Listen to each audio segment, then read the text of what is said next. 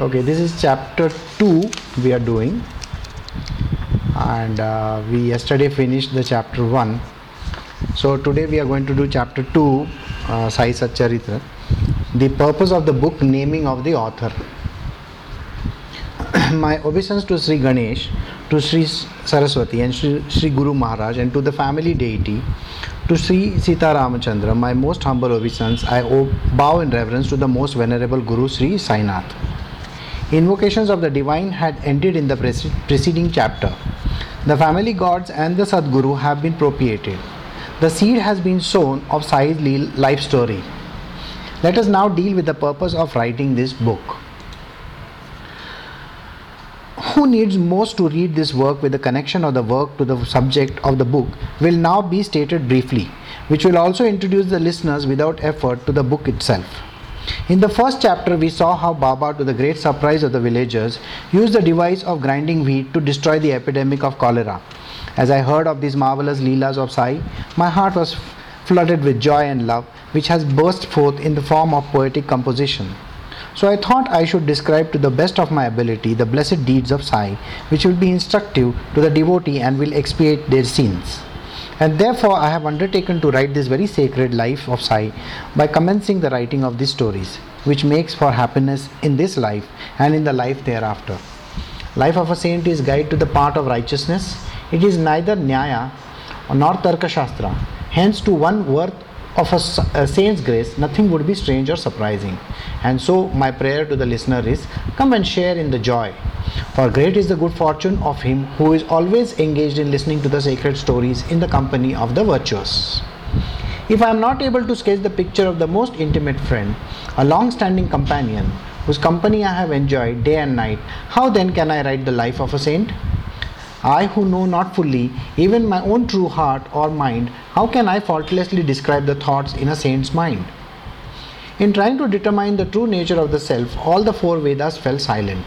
How will I know for certain your true nature, O Sai? First, one must become a saint oneself. Only then can a saint be understood fully. How then can I describe the saint? And this, my own unworthiness, I already know full well. One may measure the volume of water in the seven great seas.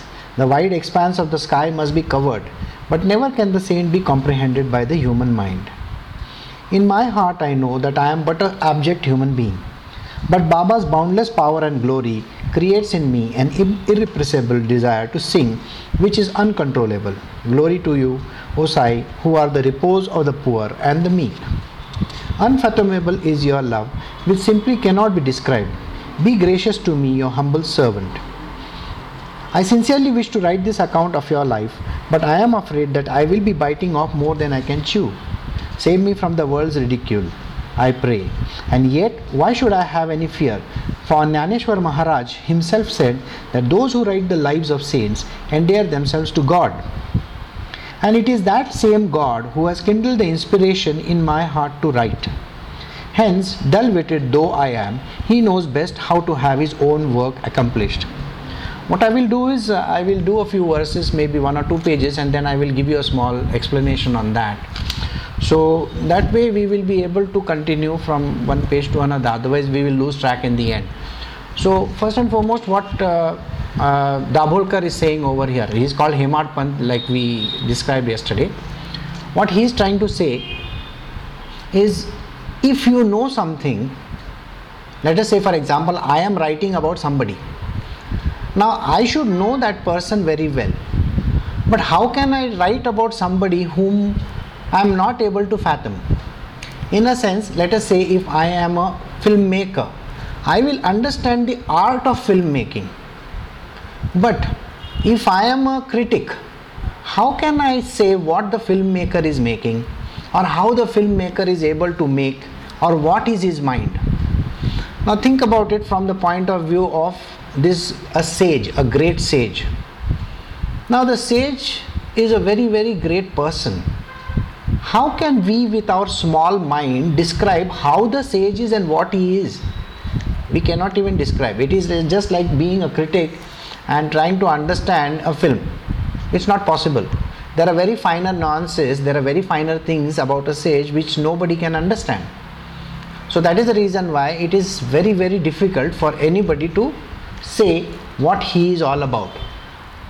But Jnaneshwar Maharaj has written one of the very famous books. Yeah, I have started recording. Uh, Maharaj has written one very beautiful book called Jnaneshwari. I don't know whether you know about it. Jnaneshwari is an exposition on the Bhagavad Gita. It's a very beautiful exposition on the Bhagavad Gita. Now, Jnaneshwari was being recited. I mean, uh, Sant Jnaneshwar was reciting the Bhagavad Gita. Now, he also is Krishna's avatar himself. Now, the thing which he mentioned in that book is I really do not have the qualification of Mega muted me. Okay. Uh, okay. Now the thing is, uh, Maharaj, what he did was, he was exposing, he was doing an exposition on the Bhagavad Gita. Now, when he was doing the exposition, uh, uh, somebody's m- mic is on.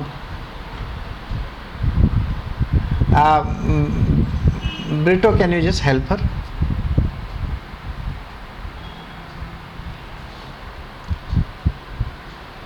Guru has come, I think. So he's, helping her out.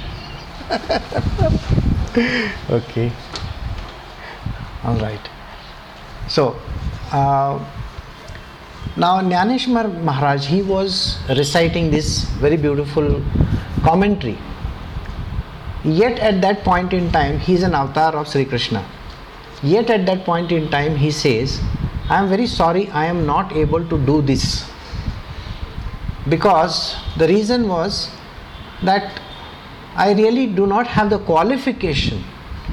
Imagine he is the same person who has he has said the same words to Arjuna, and now he is saying that I am not in a position to even do an exposition on the same Jnaneshwari.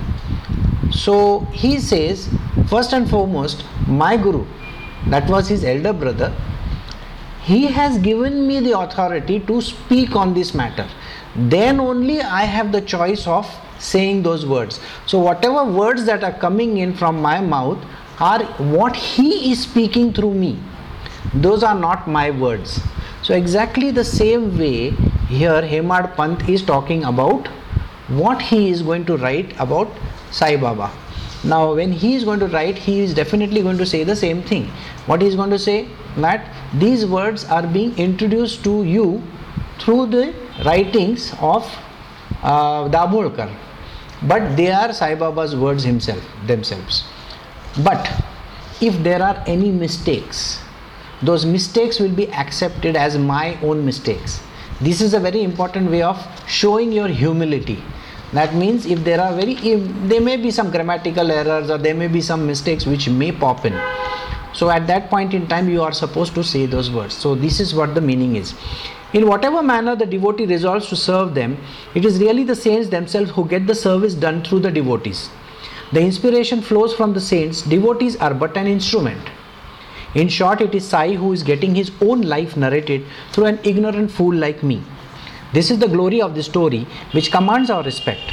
Sages and saints, or even God Himself, narrates His own story by placing His hand of benediction on the head of him whom He chooses as an instrument.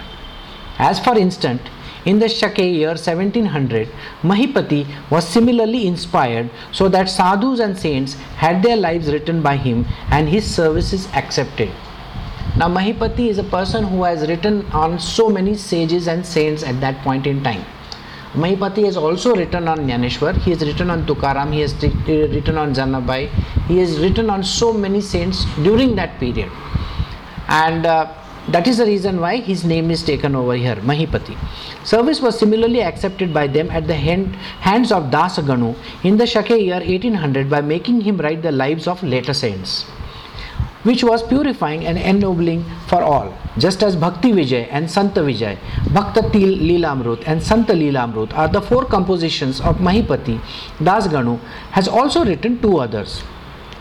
Of this later, one is called Bhakta Lilamrut and the other Sant Kathamrut, both of which deal with saints and devotees who have come to be known recently.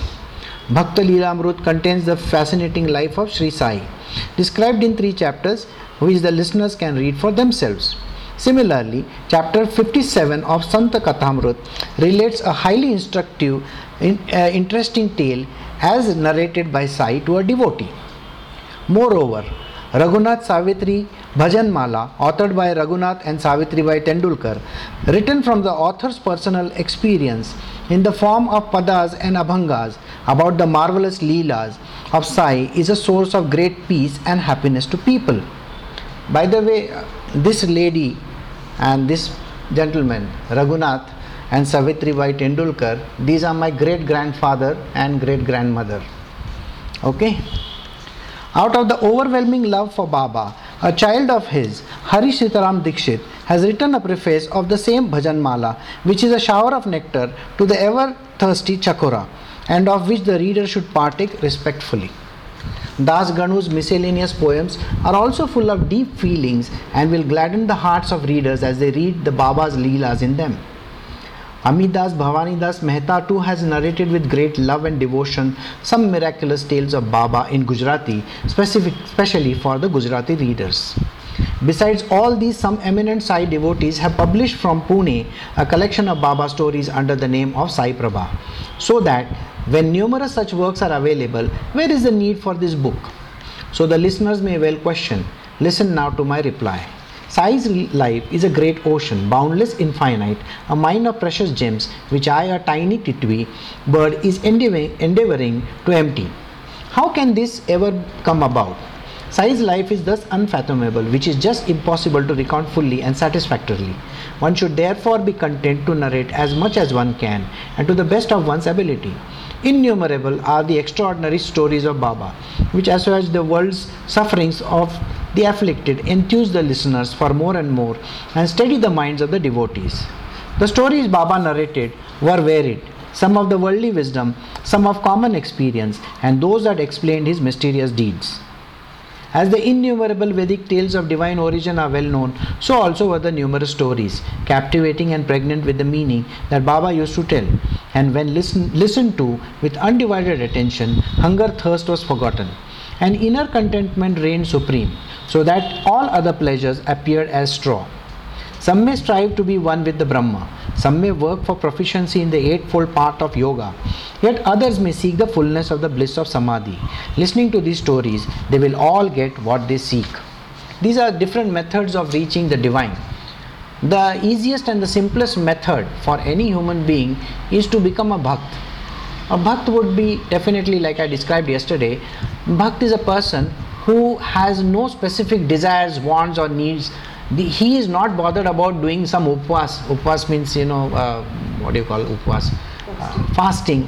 He is not bothered about doing, uh, going to some places like, uh, you know, the Himalayas or sitting in meditation for hours at stretch or even doing some yogic practices. He is not supposed to do any of these things. His job is only to be lost in the Lord. Singing he can sing bhajans, he can recite uh, poetry, he can read the books, he can listen to the books. These are nothing but stories, like what we are doing in the in uh, on Saturdays and Sundays. That is called the Srimad Bhagavatam. Srimad Bhagavatam, the simplest and the most beautiful text that has ever got written. Now, this is nothing but stories of Sri Krishna and his various avatars that came about. So that means what? Listening to the stories of the divine. I'm sure you know all of us, I think most of us have listened to the stories of the divine when we were children. Our grandmothers, grandfathers, or you know, mothers, whoever, they have told us all stories about Rama and Mahabharata, and you name it. Of course, we have also seen all the Ramanand Sagars of this world, also, no doubt about it. But still, our mothers, fathers, we have listened to them. Plus, there are certain things which are called kirtan. I don't know whether you all have even gone for a kirtan.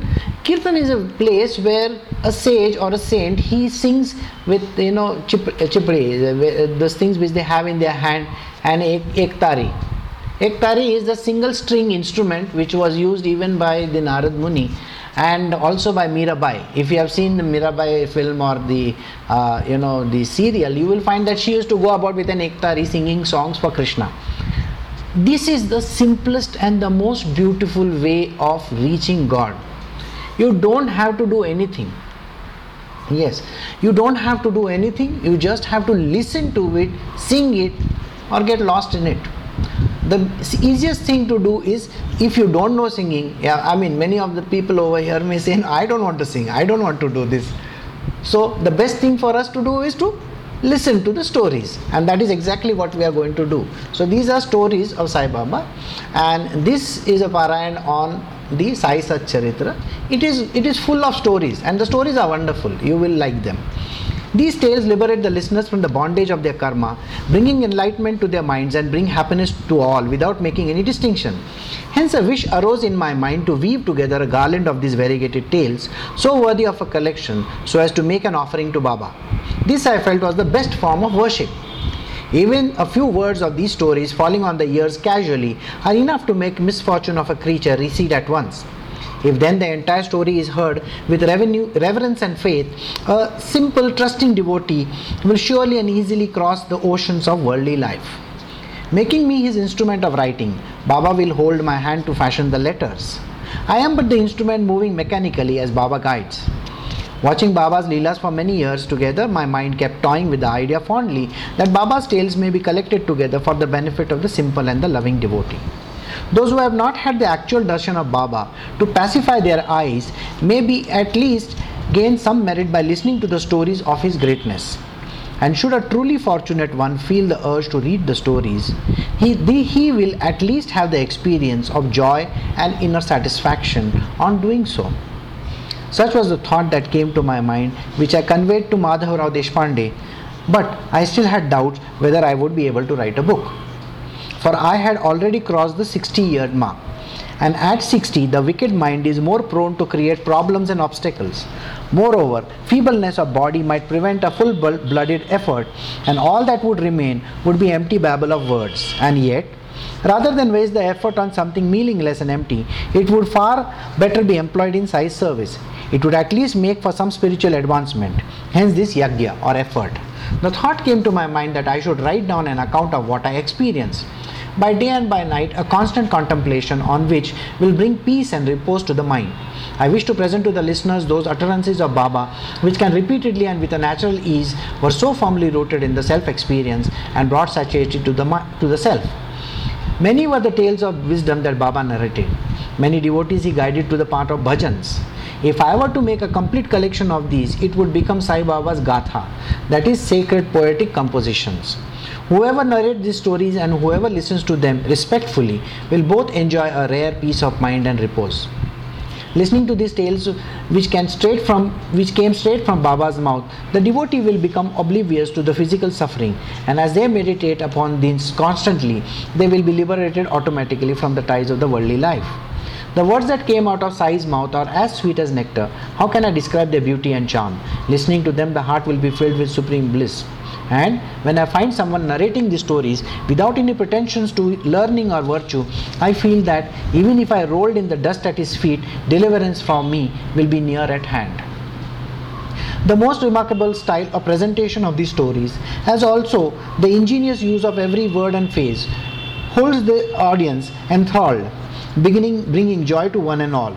As the ears thirst for the stories and the eyes long for his darshan, so will the mind transcend consciousness, being absorbed in divine concentration. My loving Guru is my mother.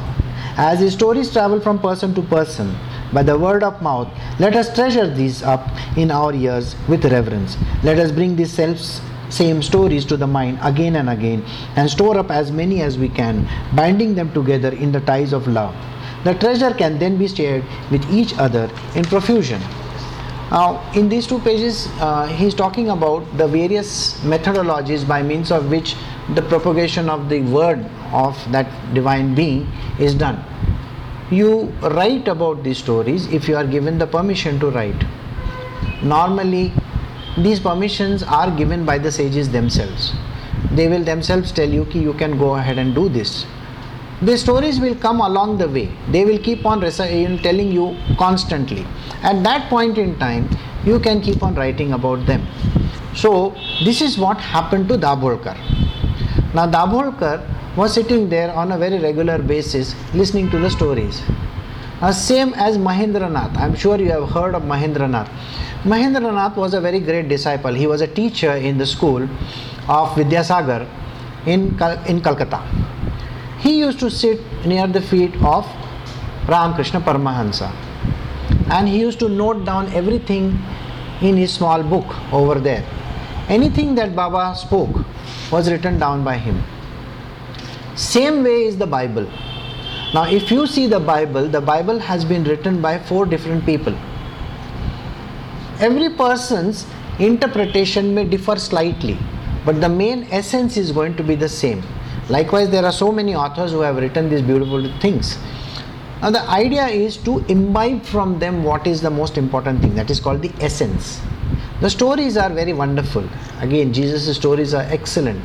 Ramakrishna Paramahansa stories are beautiful.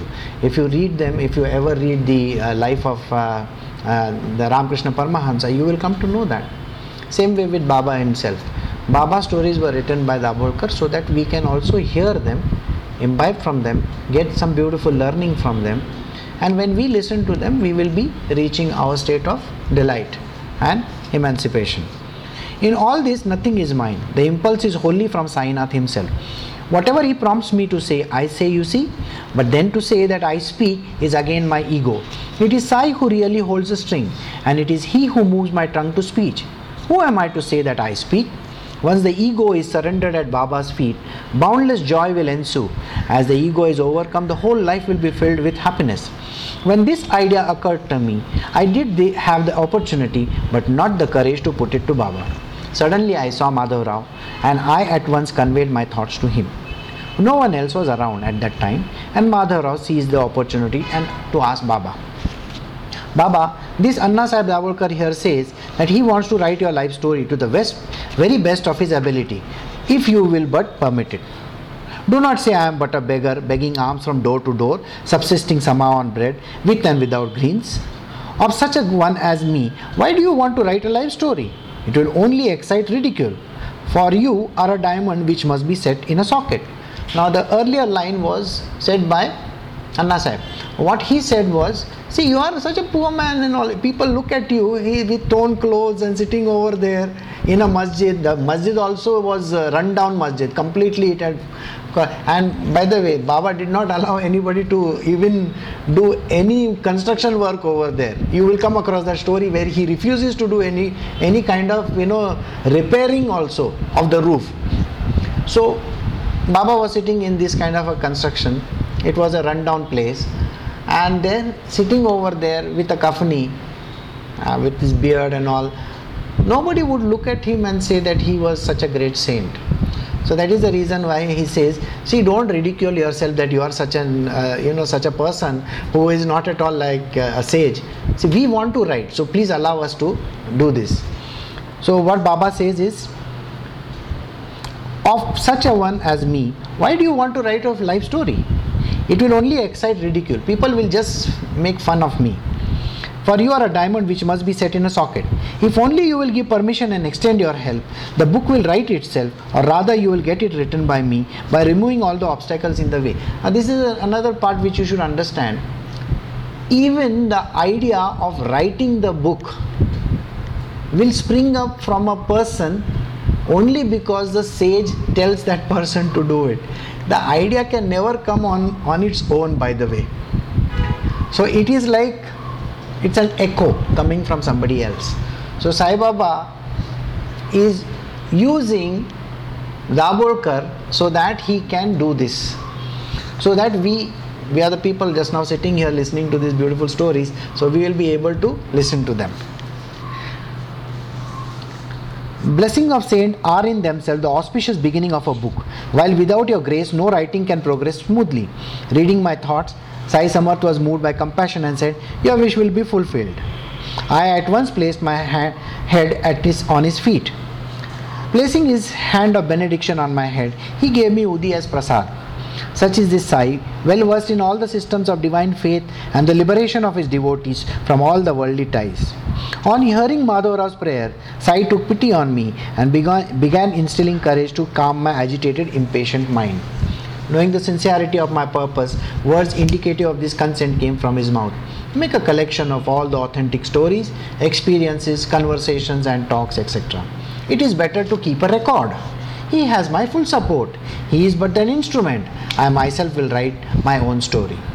My own tale I shall narrate myself, and thus I shall fulfill the wishes of my devotee to write my life story. He should subdue his ego and offer it at my feet.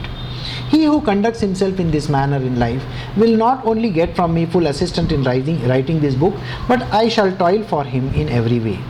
When ego and conceit are totally resolved, leaving not even a trace behind, it is then I will dwell in him, writing the book with my own hands. While when listening, reflection on writing is begun with this thought firmly governing it. Then that work will be accomplished by myself. While he, Dabholkar, will only be made my instrument. A record must, of course, be kept inside the house or outside or wherever else you may be. Think of me again and again, and you will enjoy peace. Listening to my stories, narrating them to others in a kirtan, contemplating on them, will propagate love and devotion for me, which will destroy ignorance instantly. Whatever, wherever there is faith and devotion together, I remain enslaved forever. Have no doubt about this. But otherwise, I will always remain unattainable. When I heard this virtuousness and a good feeling, these stories will generate the devotion in the listener's mind, self experience and bliss will then follow most naturally, and a state of perpetual joy will thus be attained. The devotee will have self realization, which will bring in tune both the Jiva, Atma, and Shiva, Brahma. He will comprehend the incomprehensible, which is without attributes, and by the Supreme Spirit shall reveal itself. Now, here again, what is happened is the stories are going to get written down. But you have to know that there there is somebody who is taking down the notes. The notes are the words which the person keeps on saying. This is the great sage keeps on saying and somebody is writing down the notes. That is what happened in mahendranath's case. Now you may think mahendranath was doing the writing. No it is the other way around. Please understand that it was ramakrishna paramahansa who was getting it done through him.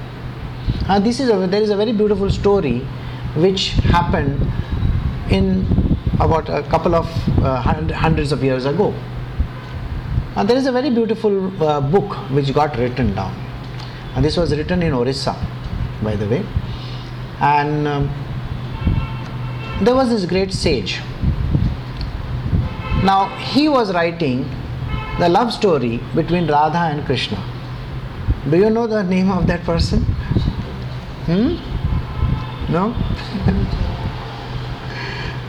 okay. Uh, anyway, I will tell you. The name, yes, Jayadeva. And the, the name is Geet Govind. Yes, it's a very beautiful poetry. It is about love and devotion only.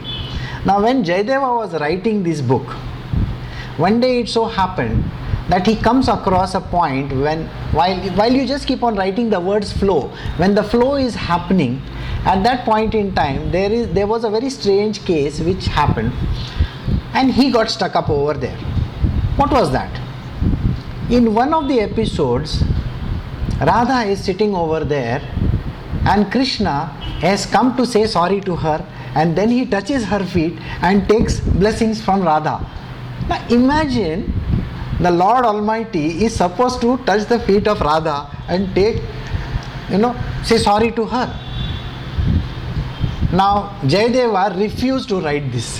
He said that I don't want to write this. How can Krishna go and say sorry to Radha?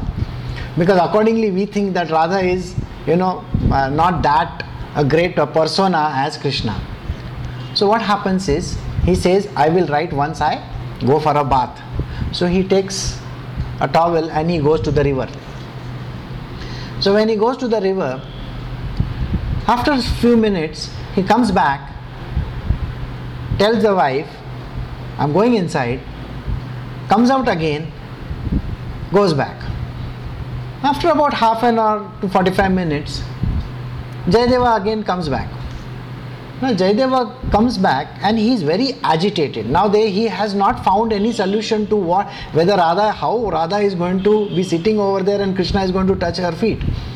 So he goes to his room to see that somebody has already completed it.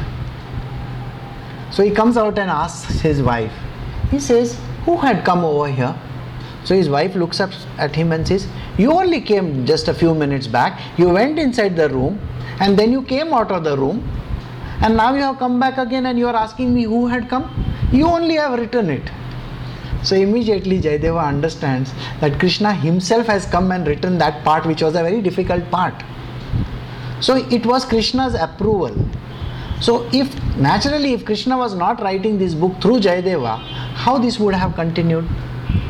So, this is the reason what we have to understand over here also that the books are getting written by the sages or the God Himself. So, the Bible as a text or any other holy book that we say got written by these sages or this God Almighty. So,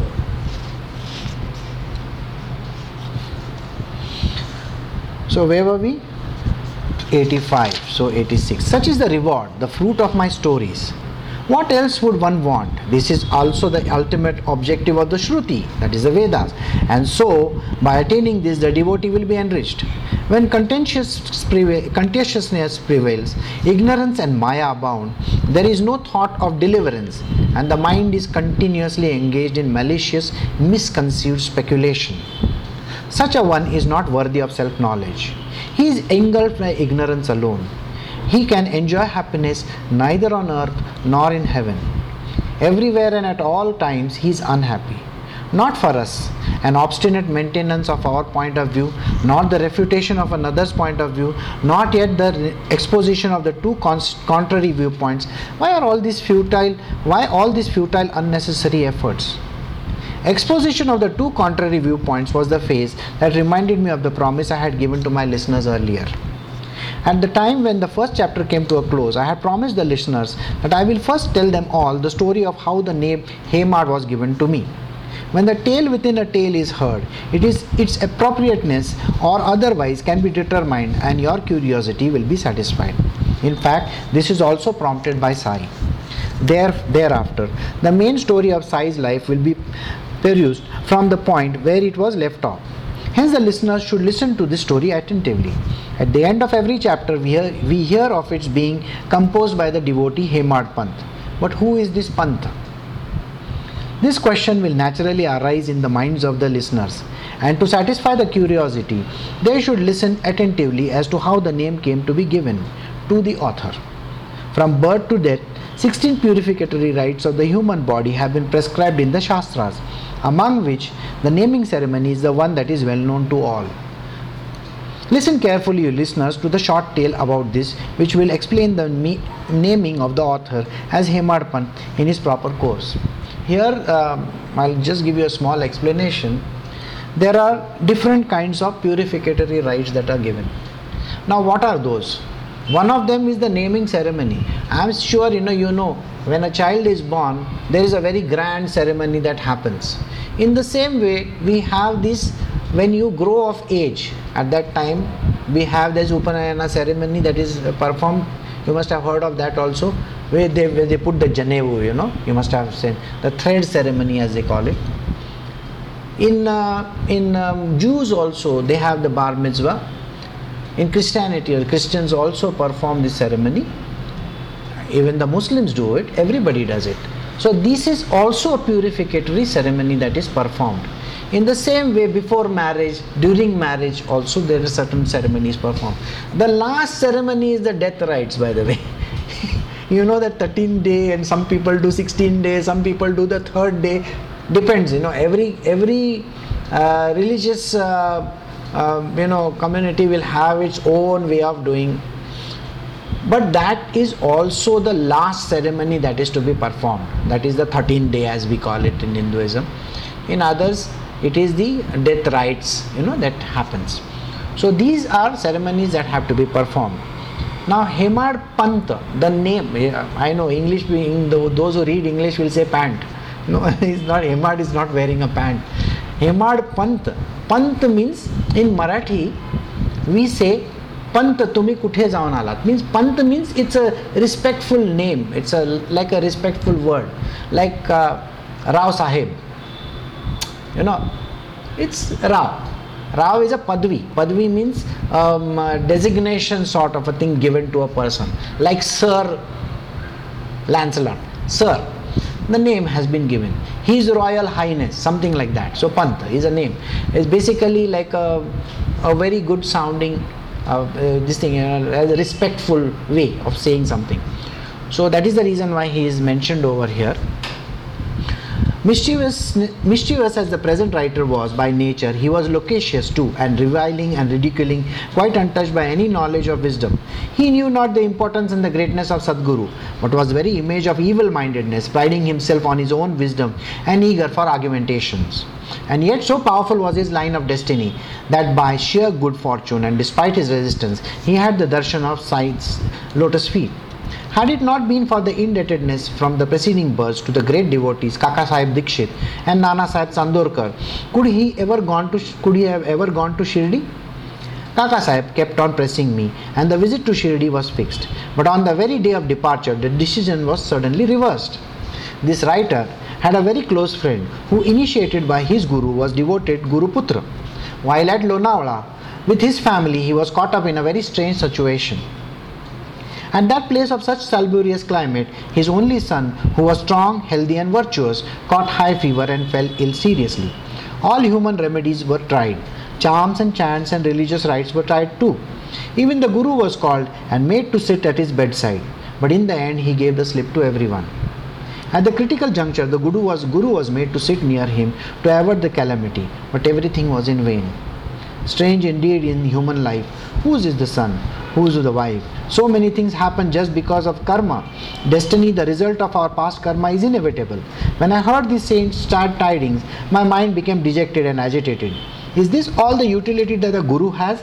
That he could not even save an only son? Such overwhelming power of destiny and karma weakened my resolve for Sai's darshan and became an impediment to my visit to Shirdi. Now, here, if you have noticed, I mean, those who have the book will understand that the word Guru has been written in small. G is small. Whereas, when we address the Sadguru or the Guru Maharaj, the G will be big and the S will be also capital letter. So, this guru that they are talking about, every person in their family has a guru, by the way. Okay, they will say, This guru came to my house, this fellow happened, and that person came, and that person came. These are people who tell you religious rites. They are basically Panditjis. They are not called Guru. Guru is a person, a Sadguru is a person who teaches you about self realization, salvation, talks about God, gives you experience related to God. He is not a person who is going to tell you, do this puja, do this part, do this thing, do that thing, go to this place, do offer so many nariyals and this and that. That is not called a guru.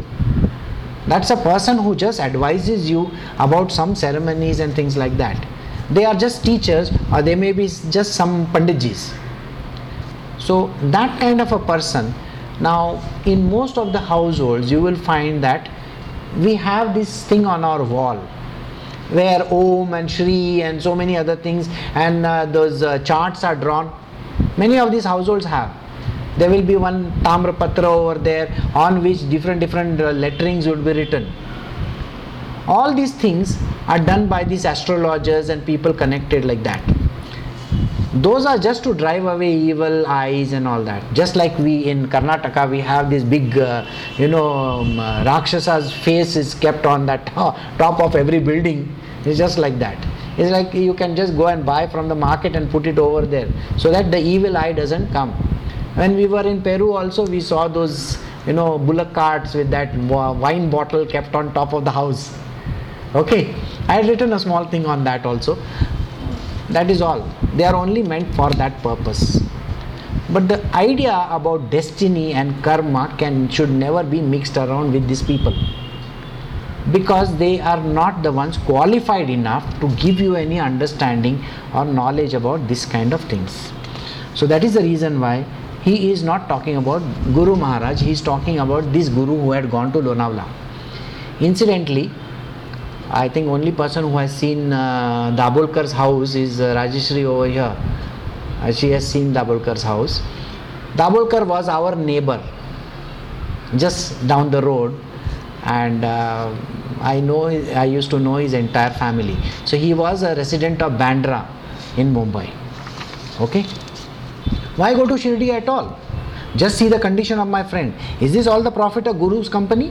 What can a Guru do before destiny? If what is destined is bound to happen, then where is the need for a Guru? Thus the visit to Shirdi was put off. Why leave your own place? Why run after a Guru? Why this love of inviting trouble in any other otherwise happy existence? Let us endure whatever is preordained, be it pleasurable or distressing. What is the use of going to a guru if the predestined cannot be averted? And much as one may wish, on the contrary, these things, events will come about according to the merit or otherwise that one has to has earned. Nothing can prevent the work of destiny, and it was this that ultimately dragged me to Shirdi. Nana Sahib Chandorkar, who was a sub-divisional officer, set out from Thane on a tour to Bassein and was waiting for his train at the Dadar railway station. There was an hour in between, so the Bassein train to arrive and he thought he should utilize this time for some useful purpose. Even as he got this impulse, a train going only up to Bandra came to the station, which he then boarded. On reaching Bandra, I received a message from him and went to see him accordingly. He at once opened up the topic about Shirdi. So, when do you propose to leave for Shirdi Darshan, Sai Darshan? And why all this slackness about visiting Shirdi? Why such delay in de- departure? How is it that there is, there is no firmness of resolve in your mind? Nana's eagerness made me feel quite ashamed of myself. Very frankly, I then told him about the wavering in my mind. Upon this, Nana gave me very earnestly and lovingly a piece of sound advice. On hearing it, happily my desire to visit Shirdi was revived once again. Only after extracting from me a promise that I would start immediately did Nana go. I too then resolved to leave at once and went home. I then finished my packing and made all the necessary arrangement and set out on the eve- same evening to go to Shirdi, thinking that that the evening mail will halt at Dadar. I paid the fare up to Dadar and bought a ticket. As I boarded the train, which was still at Bandra, a Muslim swiftly entered the compartment, even as the train was slowly moving out of the station. Like a fly in the very first mouthful, my, me buying my ticket up to Dadar seemed to augur well for my journey right at the st- ill for my journey right at the start. Seeing all my luggage, where, where is to this journey? He asked me. So I said, I will go to Dadar and catch a train to go to Manmad. He at once alert, alerted me. Do not get off at Dadar. The mail will not halt there. Go straight to Victoria Terminus. Had this warning not come in good time, I would not have been able to catch the train at Dadar. And then I know not what absurd ideas would have assailed the already wavering mind. But on that day I was seized that lucky chance and go to, to go to Shirdi. Hence, all these intervening incidents took a turn favorable to me quite unexpectedly. Next day I arrived at Shirdi at 9 o'clock or 10 o'clock in the morning. Bhau Sahib Dikshit had already been waiting for me there. It was in the year 1910 that the incident took place. Sathiwada was then the only place for the visitors to stay. As I alighted from the Tonga, my heart was full of eagerness for Baba's darshan that I could hardly wait to fall at his feet. Waves of joy surged up in my heart. At that mo- moment, Tata Sahib Nulkar, one of Sai's great and well known devotees, had just returned from the mosque and said to me, Make haste and take darshan quickly. Baba with his devotees had already come to the corner of the Vada. Come as you are for the Dhul bait first, for he will then set out for the Lendi. Have a bath afterwards, and when Baba returns, then go to the mosque and have darshan comfortably once again. I'll give you a story over here. Now, first and foremost, those who don't know much about Mumbai, I will just tell you there were a number of names that were taken. One of the names that was taken was Dadar.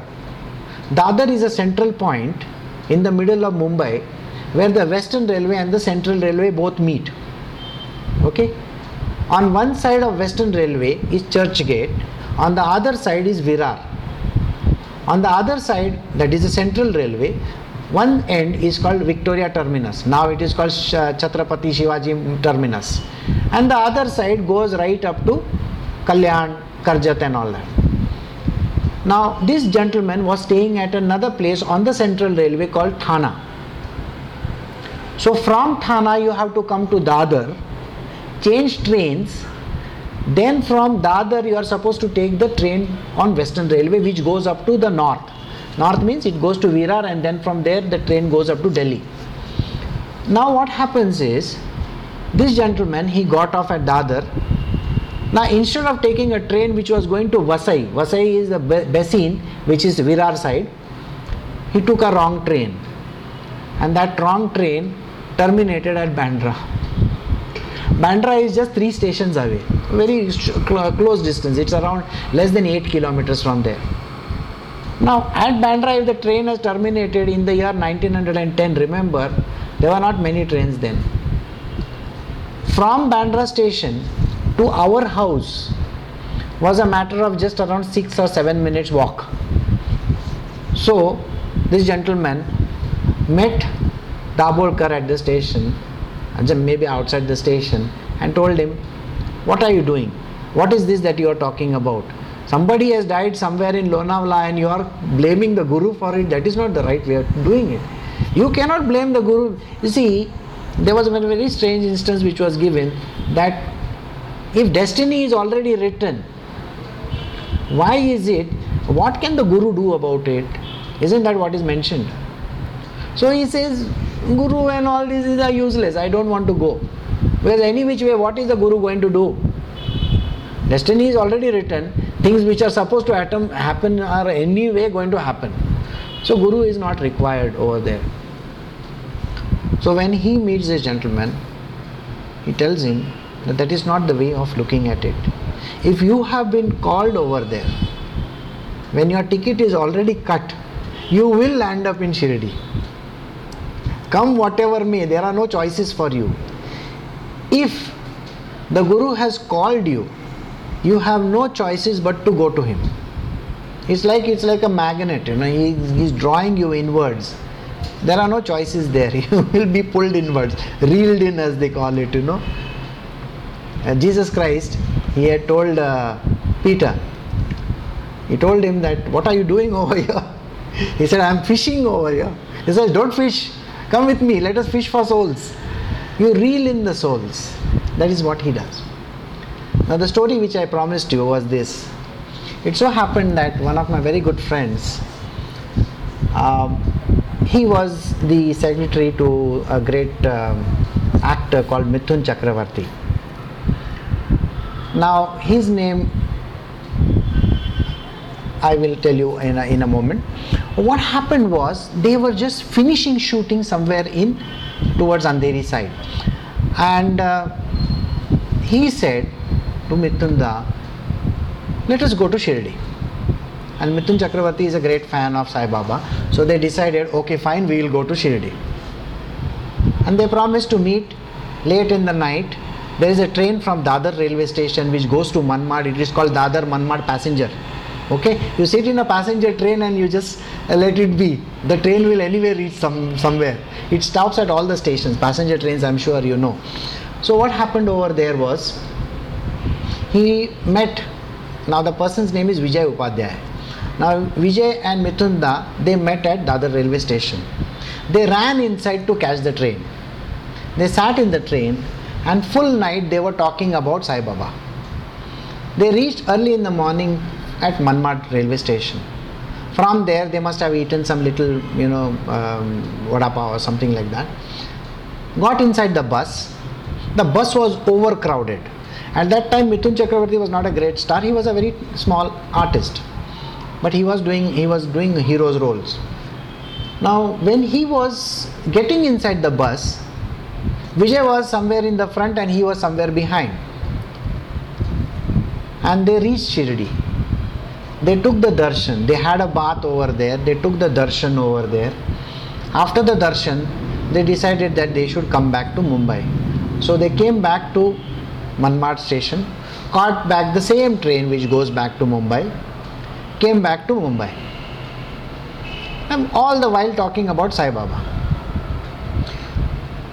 Finally, at the other station, when they had returned back from the entire tour, Mithun Chakravarti is asking Vijay, Can you give me some money? I need money for a taxi to go home. Vijay looked at him and said, I'm sorry, I don't have any money. Then Mithun says, But you had money, just now you paid for the bus and you paid for this and you paid for that, you should be having. He said, No, I'm very sorry, you don't understand. I thought you were the person who bought the ticket, you were the person who paid for the bus, you are the person who did this bus return fare also and come back. Both of them were thinking that the other person had paid for the tickets. That is the Leela of Sai Baba. This is a very strange story. You will come to know that neither of them paid for the entire journey, yet they took the darshan and they were back without any ticket collector or without anybody asking them whether they had gone over there. I mean, naturally, if you're caught, you will have to pay fine. But the entire thing happened in such a beautiful way. Now, if you see what Dabholkar is talking about, even his going, there was a Muslim gentleman who got inside the train at Bandra and told him that you know that mail train which you are talking about, Manmad mail, it doesn't halt at uh, the other station. So why don't you go all the way up to the end, go to VT, and from there catch the train. And that is how he landed at Victoria Terminus, caught the train so that he can come back. So I hope you got the gist of it.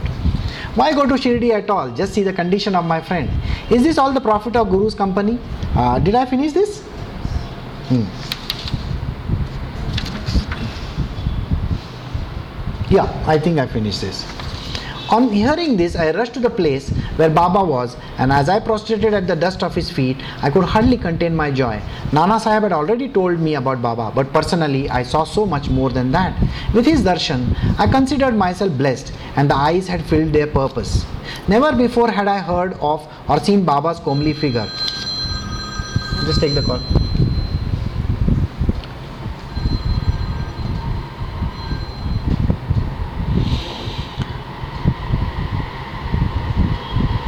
With this darshan, I considered myself blessed, and the eyes were filled with their purpose. Never before had I heard or seen Baba's comely figure. Seeing it now, my eyes were calmed, hunger, thirst, everything was forgotten. All the senses stood still. The touch I experienced of Sai's feet, the kind inquiries that are made after me, were moments of highest plenitude in my life. My indebtedness will always and invariably be to those to whom I owe this saintly association which has gladdened each and every part of my body. Only those who help spiritual progress are the true kith and kin. No other relative can be like them. That is why I believe in my heart. So great is their obligation that I know not how I can repay them. So I only lower my head at their feet with reverence and with the folded hands. I was blessed with Sai's darshan. All my doubts were resolved. And to add to it, I had Sai's sacred company and I experienced the highest joy. Such is the marvel of Sai's darshan. Here, his mere darshan is enough to bring about a total change in one's manner and conduct. Whatever uh, whatever of the past karma had remained will be wiped out, and a loathing for sensual pleasures will gradually grow upon you. Now, here in this verse, it is being mentioned over here the moment you meet the sage, all your accumulated karmas vanish, and anything in the future which is called agami karma, agami karma starts reducing because the sage is telling you exactly how to lead your life. And when he tells you how to lead your life, your agami is literally becoming extinct. It doesn't appear over there. So only prarabdha, that is the one which you have come with, is the only one karma that you are supposed to fulfill. Understood? So Sai kindly glance destroyed the sins accumulated over past birth and gave rise to the hope that his holy feet will bring me eternal joy. By great good fortune that I have found Sai's feet, which are as the great Manas lake, which will transform me, a crow, into a swan. Sai is an acharya, a spiritual head, a great yogi, a paramahansa, the most excellent among the saints. Annihilator of all sins, suffering, and adversity that he is, Sai's darshan and his sacred company had purified me greatly. this meeting with Sai Maharaj was the fruit of my accumulated merit over several past births. Once this Sai pervades your vision, the whole creation appears to you as filled with Sai. On the very day that I arrived in Shirdi, an argument arose between me and Balasai Bhate as to why one needs a guru at all. Why give up one's independence and voluntarily embrace subjugation to another? Where there is a competence in the performance of one's duty, what is the necessity of a guru? Each one must ultimately strive for himself. And if he doesn't, what can the guru do? He who only stretches his limb indolently, without so much as lifting a finger, what can anybody give to such a one? This was the simple point of view I put forward. My opponent held a point of view exactly opposite to mine.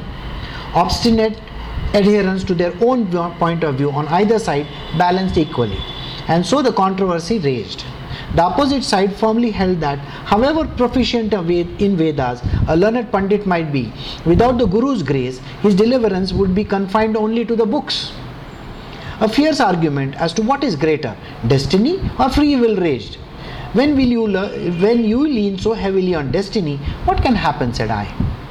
My opponent argued that whatever is to befall cannot be resisted.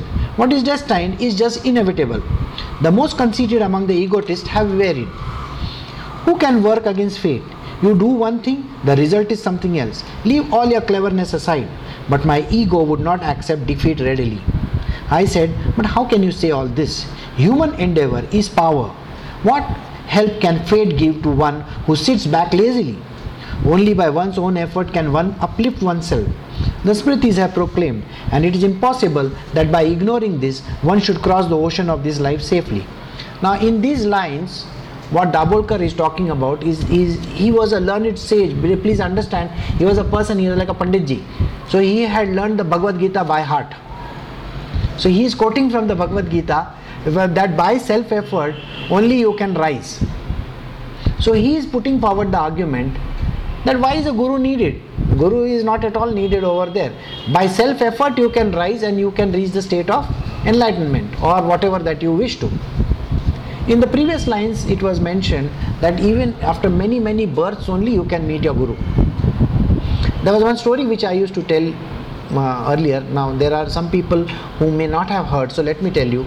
Once upon a time, it so happened that there was this gentleman who was being chased by a tiger. Now, the tiger was behind him, so he goes into the jungle. So, when he reaches the jungle, he has to climb up a tree knowing fully well that a tiger cannot climb. So he climbs up a tree. Thereafter, it so happens that the tiger sits down over there, watching him up over there. It becomes late in the night. After some time, it so happens that the tiger gets tired of waiting over there and goes away. This man is afraid. Remember, it's a jungle, he is afraid to go, come down and go somewhere. So he sleeps, he is trying to sleep on the tree itself. Suddenly, in the middle of the night, he sees that when there is one man who comes at the base of the tree. He lays out all articles over there of puja and he starts doing the puja over there. Now he is chanting some mantras and throwing some rice grains and stuff like that. While he is doing that, this tiger returns. This tiger returns and sees the person sitting over there and pounces on him and kills him. There, after that, the tiger goes away. At that moment in time, this person who is sitting on top of the tree climbs down, arranges the body in such a way, sits on top of the body, fills the mouth of that dead body with the rice grains and other things. This is called Shavasadhana. By the way, Shavasadhana is a tantric art which is practiced by the tantric people they sit on top of the dead body and do certain rituals. So he performs those rituals and he keeps on saying some mantras. After some time, Ma Kali comes and stands in front of him and tells him, What do you want, my son? So he looks up at Kali and says, Oh my god, how, how have you come over here? I mean, I am not done this puja at all. This person who is dead below my below my feet is the person who was doing the puja all the time. I just completed some little ceremony, I think. So Kalima looks at him and says, You can ask me whatever you want to, I will grant you that wishes. So he says, No, first you tell me. I am not done this puja, yet why are you granting me the wishes? So she says, You see, in your previous life, the last part of the puja was left by you. So, what I did was, I myself became the tiger, I myself became this person sitting under your feet, I myself became the grains and everything, and here I made you complete this entire puja, this tantric puja that was there, that Shiva sadhana. So now that you have understood that I am the one who has pushed you towards completing this so that you can reach that particular state of enlightenment. So you will find that here also it's the Baba who is reeling him in. It's the same thing that happens when a guru is there. The guru pulls the person towards him. So never have that particular ego in mind which says that I don't want to go, I don't want to do this, this is not right, that is not right. There is no need. Have the humility, have that graciousness to accept. If there is a call from Shirdi, if there is a call from Calcutta, wherever the place that you are called in, go with grace. You will meet that particular divine being. Here one has to work for one's own salvation. So we are continuing the argument. Why then run after a guru? How will it suffice just to have a guru unless one is watchful of one's own interest? I'm sorry we are exceeding the time. Is that okay with you? Huh? It's alright? Or I can stop, it's not a problem. Okay, it's 198, I will try to finish it. What siddhi, what success can a guru give to a fool who has thrown away discriminating between the right and the wrong? discriminating intellect, the means for achieving this end and his own self purification. This debate remains inconclusive. Nothing fruitful result from it. If anything, I lost my peace of mind in the bargain. This is all I gained. Arguing in this manner, whether where neither side shows the least sign of exhaustion, three quarter of an hour passed by, so that at, the, at last so at last an end was put to it. Later on, when we, along with others, went to the mosque, just listen to what Baba asked Kaka Sahib. What was going on in the Wada? He said. What was all that dispute about? And what was this Hemad Pant saying? He looked pointedly at me and he said this last. Now, between the Wada and the mosque, there is a con- considerable distance. How then did Baba know about this incident? I was quite astonished in my mind. All the same, I was struck dumb by these piercing words and hung my head in shame. That I should have behaved with such an impropriety in the first, very first meeting. The name Hemad Pant, which Baba gave me, was, I felt, the direct result of the morning's heated disputation, and I made a mental note that it must have been the incident which reminded Baba of Hemad. The great Yadav king of Devgiri, Devgiri were the same as the Jadavs of Daulatabad, and the prosperity of the kingdom in the 13th century had much enhanced the glory of Maharashtra. One of the kings, Mahadev by name, was a valorous and mighty sovereign. Equally famous was his nephew for the valor and virtuous deed. And then later, Ramraj by the name, with a crest jewel in the crown, the Yadav dynasty, and Hemadri, a man of many parts and exemplary qualities, was a minister to them both. Author of the treatise Dharma Shastra, a most munificent benefactor of the Brahmins, Hemadri was an earliest composer to arrange systematically a code of conduct which was inconsistent with Shrutis and Smritis. Hemadri also wrote a book called Chatur, Chaturvarga Chintamani, which discusses in detail in the four chapters of religious vows and observances, charity, pilgrimages, and moksha or salvation. Such was the famous composition. Hemadri Pant in the Sanskrit means Hemad Pant in Prakrit. The the language in which this particular book has been written is called Prakrit, by the way. It's, a, it's an ancient form of Marathi. Marathi is the current uh, version of it. The, before this was Prakrit. He became well known in those days as a great statesman, proficient in statecraft. By his line of descent, Gotra was from Vatsa, mine from Bharadwaj. The lineage Pravara had five exalted persons, mine had three. He was Yajurvedi and I was Rigvedi. He was well versed, whereas I was an ignoramus. He belonged to the Madhyandin branch of Yajurveda and I to the Shakala branch of the Rigveda. He was le- learned in Dharma Shastra, while I was incongruous. He was learning, he had learning and wisdom, while I was an inept fool. Why then this undeserved title to me? He was a seasoned politician, a shrewd statesman. I was dull witted and of little understanding. He was famous for Rajya Prashasti, his poetic composition in Sanskrit, whereas I was incapable of even a simple verse. An adept that he was in the art of writing, I was an ignorant fool. He was learned, being proficient in Dharma Shastra, but my understanding was very limited. Lekhan Kalpataru, in his collection of many and variegated poems, and I, Baba's ignorant child, cannot even compose a simple verse. This was the period when Gora Kumbhar, Chokha Mahar, Savta Mali, Nivrittinath, Jnaneshwar, Namdev, and other promoters of the Bhagavat Dharma had come up to the horizon.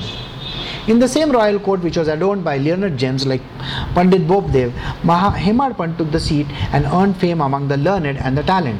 Thereafter, Muslim armies invaded the Deccan from the north, spreading themselves out everywhere. And that was the end of the rule of the Deccan rulers. But this title, no doubt, a tribute to my cleverness, was not conferred on me without a purpose. These incisive words were aimed at my contentious nature and to shatter my egotism. Strutting around my meager knowledge, mine was but an empty babble. But Baba opened my eyes to my inadequacy of the knowledge by the timely collyrium of admonition. However, as stated earlier, the name, so significant and so well timed, which came from Sai's mouth, I accepted as an ornament. All the same, I felt I should learn my lessons and not allow contentiousness, a more evil quality, even to touch me, even for a moment, for it brings on untold harm. This name must have given to me so that I may shed my conceit about my argumentative power and that I may remember to my dying day to be very humble. Even Sri Ram, the son of King Dashrath, who was an incarnation of God or knowledge itself and a savior of the universe on whom the sages meditate all the time, even he used to catch the feet of his Guru Vashishta. Sri Krishna was the comely form of the Brahma itself, but even he too had a Guru he had to take a guru and brave great hardship carrying logs of wood in the house of the guru Sandipani. Compared to them, who am I? Why then argue and debate at all? This is no knowledge without the guru, nor deliverance. The enunciation of the Shastras was thus firmly fixed in my mind. Contentiousness is not good, nor so is the desire to vie with others. If there is no implicit faith and courage and patience, spiritual progress cannot be made in the least in the days that followed, I myself experienced this. In this way, with love and with good feeling and a pure heart, I has humbly accepted the name as an honor. But now let the story which refutes the idea of my party and the other party, which ends in argument and counter argument, and is equally instructive to all, be set aside. And so I have now narrated the purpose of this book, for whom it is meant, in connection with the subject and also the naming of the author as Hemad. But now, enough of this lengthening of the chapter. Later on, Hemad will offer oh, humbly at Sai's feet other detailed stories in their proper order. Listen attentively, O listeners. Sai alone is your prosperity. Sai is your total consciousness of bliss. He alone is a lasting detachment of the worldly afflictions. And even our ultimate refuge is none but Sri Sai. But be all ears to Sai's story. By His grace alone can the fear of worldly life be overcome and the wicked sinful desires of this Kali Yuga can be totally destroyed. We'll be to all here ends the second chapter of Sri Sai Samartha Satcharit called The Purpose of the Book, naming of the author as inspired by the saints and the virtuous and composed by his devotee Hemad Pant. So, the last part of the story is all about how he got named. I don't want to go deeper into that, but I think mm, some of you might be getting late. So, those who wish to log off, they can please. But if you have any questions, you can ask me. Yeah. Uh, uh, what is the question? Did Patrata play a part in Hemad Pant authoring this book? Is this why he, he was used to author it? Did Patrata make him the chosen one? See, yes, you are right about it. See, Patrata. I am not able to see. anyway, Patrata means you, vessel. Patra means vessel. Vessel. You understand? A vessel. Now, if I have to carry the oil, can I carry it in a flat surface? I can't. I have to have a bowl, isn't it? In the same way, what happens is every person is a patra. Patra means a particular vessel for doing certain jobs. We are all nothing but vessels. Like I always use the analogy of a bottle. We are all bottles, isn't it? So, in the same way, Hemad Pant was also a patra he was also selected by the divine to write this particular book. you will find that there are many, many books that got written on Ramakrishna Paramahansa. But why do, why do people read the book which was written by Mahendranath M? That is because that became the gospel. Same way it is called the gospel of Sri Ramakrishna Paramahansa. In the same way, Jesus' story was written by many people. But there were certain people whose stories were picked up in the Bible and put over there. When we were doing the Bhagavata, we had I was telling you all that there were more than 90 stories were written. No, 90 different gospels got written. Some of them were lost, some of them are not there at all. So these people, like Luke, Mark, so on and so forth, they were the people who were given the choice that is becoming a patra. Uh, it so happens that you may be given the choice of writing something. It may so happen that you may not end up writing at all. That is also possible. Then what happens? You have to come back to write once again. Uh, I will tell you a story regarding that. Narad Muni was a patrata. He was a patra appointed by Sri Krishna himself to write the stories. And finally, Narad Muni says to Bhagwan, saying that I will complete over one crore verses in your name. So Krishna says, Okay, that's very nice. So you go down to earth and start writing. Can one human being write a story over one crore verses? No, you can't. So he had to take many, many births so that he can then complete it. So you will find that people like Tukaram, after that Namdev, Tukaram, so on and so forth, right up to the time of Kanakdasa, the births are continuous so that he could take one birth after another, after another, after another. Finally, he could then complete the promise that he had given the Lord. Again, like I said, if you are the patra chosen for this, it may so happen that you may not write during the times of that particular person. Like you will find that the Bible got written over 150, 125 to 175 years after the death of Jesus Christ. After he was put on the cross. I can't say the death. After he was put on the cross. Now think about it. These four people wrote about it, and there were many more. So this particular job was given to them, and they had to complete it. Now Jayadeva wrote it either in the 13th or the 16th century. Very few people actually know about it. Think about it. Jayadeva is a person who was writing about what Krishna and Radha were talking in Vrindavan. Same way, there are so many uh, people who Vaishnavas who have written beautiful stories in the last century when they were with the various sages. Uh, this continues. So if you give up, if you if somebody gives up that particular story writing or that writing of the poetry at that particular point in time, they have to come back to complete it. So this is how the lineage has been how this line has been maintained. And even in the story which I told you about Ma coming down to earth to give the darshan to that particular person, she said, in your last life you had, you know, you had ended yourself just before this. So in this life I gave you the opportunity to complete that. And that is how things are completed. And patrata is very much needed. When somebody has been given that particular job of writing, they are supposed to write. They will have to write it in the future at least. So this is how it works. Okay? Any more questions? No? Uh, because the time is up, so even if you wish to write to me also, you can write to me, I will answer you. Okay? So now I will take leave and you have a very good day and a good evening. Take care of yourself. Bye.